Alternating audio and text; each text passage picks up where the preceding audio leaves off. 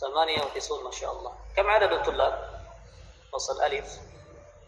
آه، إن شاء الله في هذا المستوى سنواصل ما تبقى لنا من المنهج من المقرر في هذا المستوى ومن هذا الكتاب. ما زلنا مع الكتاب أصول الفقه الذي لا يسع الفقيه جهله لدكتور عياض ابن نامي السوداني الآن سأريكم أعرض عليكم مفردات المنهج في هذا المستوى.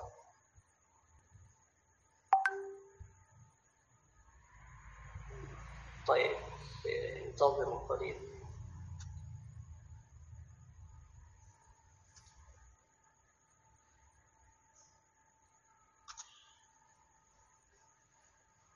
يظهر عندكم تظهر الصورة أو لا؟ لم تظهر تظهر بعد. الآن؟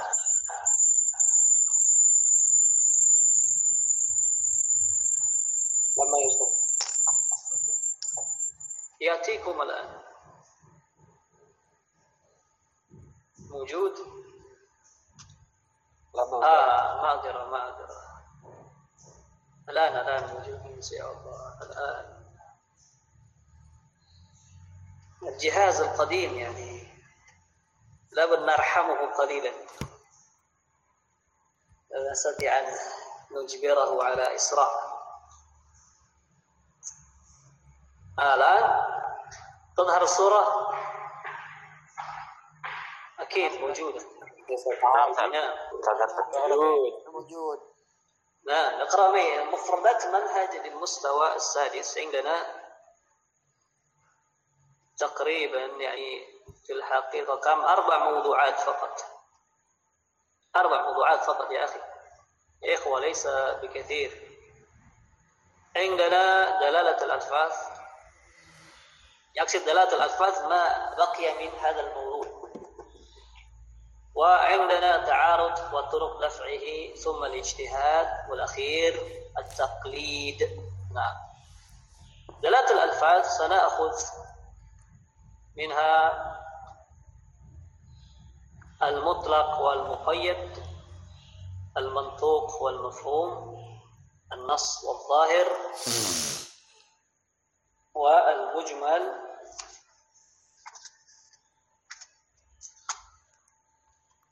مجمل والمبين.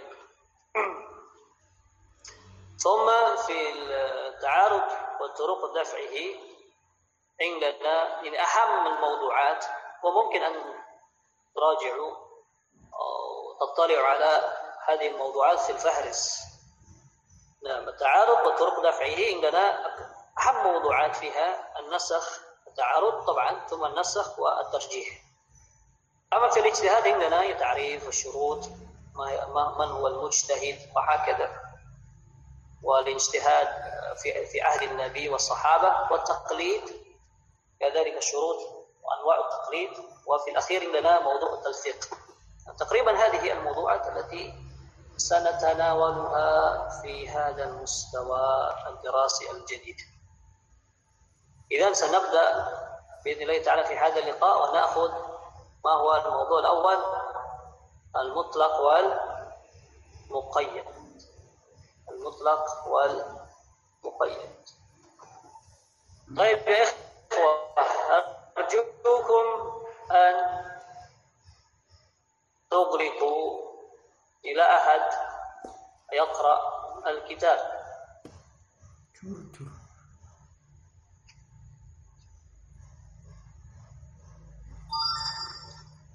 لا أسمى لأي أحد أن يقرأ يفتح الكتاب أثناء الشرح.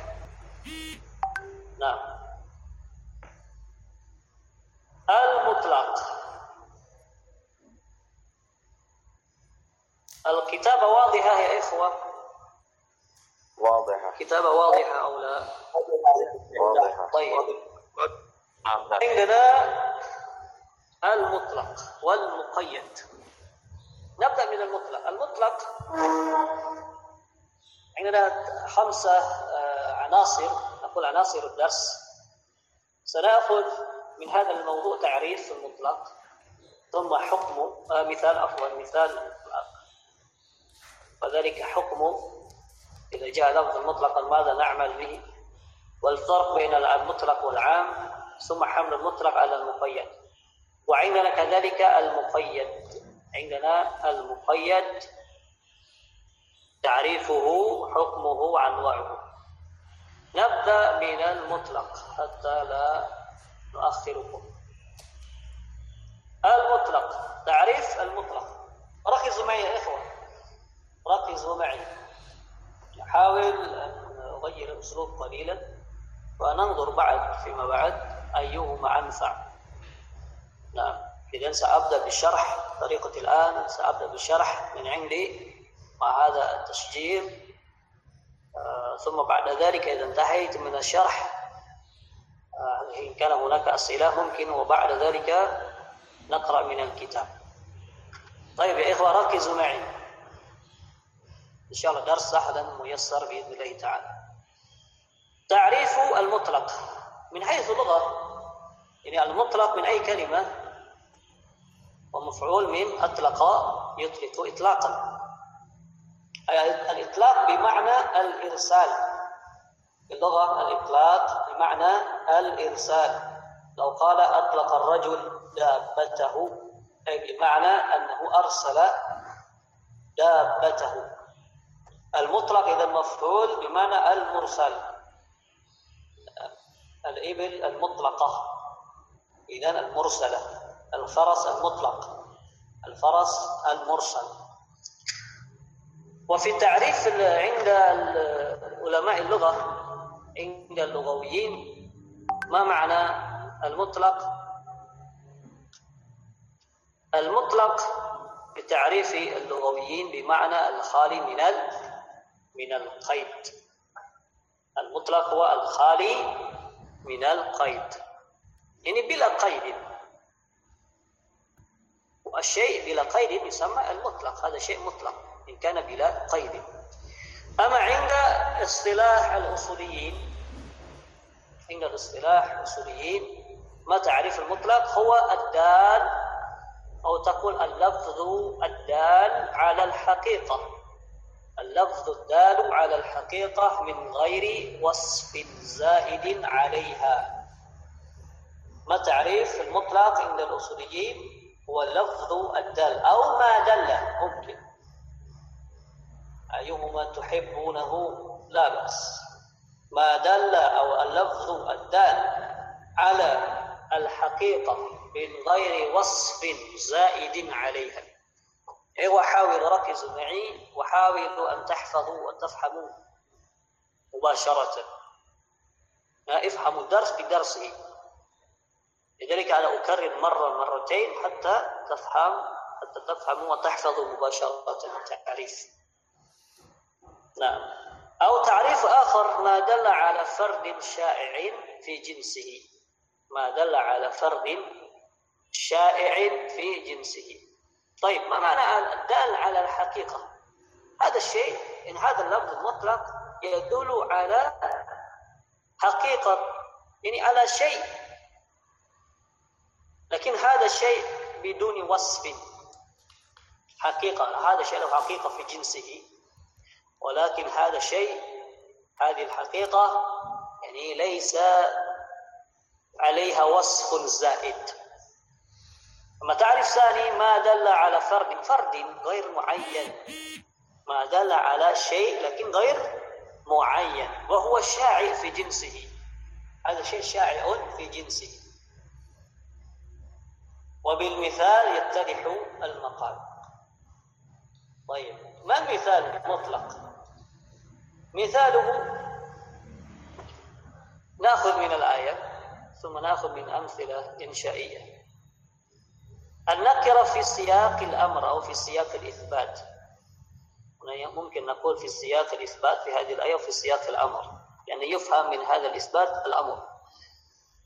يعني قول قوله تعالى في سورة المجادلة في آية الثالثة قال الله تعالى والذين يظاهرون من نسائهم ثم يعودون لما قالوا فتحرير رقبة من قبل أن يتماسك. أين لفظ المطلق في هذا المثال؟ يا إخوة. حد الرقبة لفظ رقبة رقبة أحسنت لماذا نقول رقبة لفظ مطلق.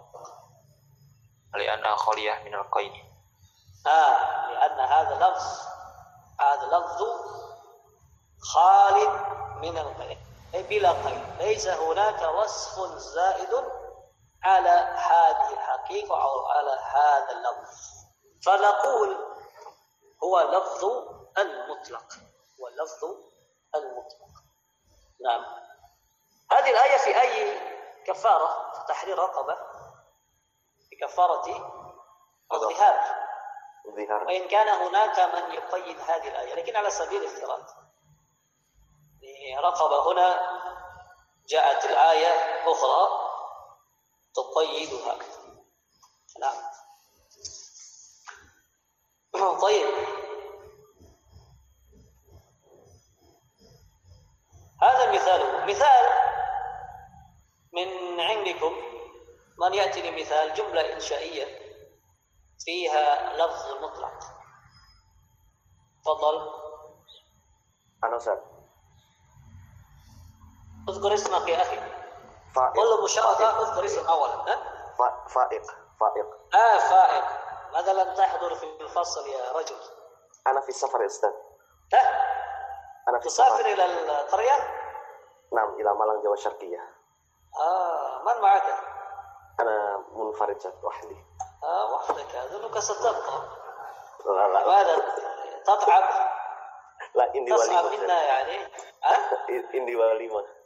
إن شاء الله. لماذا تستعجل؟ إنك إذا لا يمكن أن تواصل دراسة يمكن إن شاء الله سأحاول أن أشارك إن شاء الله. ها؟ تقصد وليمة أنت؟ وليمتك أو وليمة من؟ أو وليمة آه، السحر يا أستاذ آه عندك دعوة دعوة عايز. نقول نعم. هكذا لو قلت عندي ولي وليمة يعني تقول وليمة كناية يا أستاذ طيب كناية السلام طيب نعم تفضل آه، مثال قلت لأحد أن يشتري لي آه، طعاما أي خبزا أي شيء من الخبز من أي نوع كان. مثال جملة فقط بدون جملة. جملة. مثلا. آه، يا أحمد اشتري اشتري اشتري لي آه، خبزا. آه يا أحمد اشتري لي خبز خبز خبز. أين لفظ المطلق؟ خبزا. أو خبز لماذا نقول أنه مطلق؟ لأنه دون قيد آه، من أي آه نوع كان. قيد. أي لا يوجد هناك وصف زائد أحسنت نعم. طيب لو قلت آه، اشتري لي خبزا لذيذا هل يبقى على إطلاقه أو لا؟ يبقى. لا لا أستاذ لا. ها؟ لا أستاذ لماذا؟ لا؟ وخبز يبقى. يبقى خبزا يبقى زاد. لأن اللفظ فيه وصف زائد. أين وصف زائد؟ لفظ لذيذ. لذيذ أحسنت وهذا ما يسمى به مقيد. سنأخذ بعد هذا. لو قلت أريد خبزا فقط أريد خبزا هذا لفظ مطلق. لكن لو زدت أريد خبزا لذ- لذيذا فصار لفظ مقيد.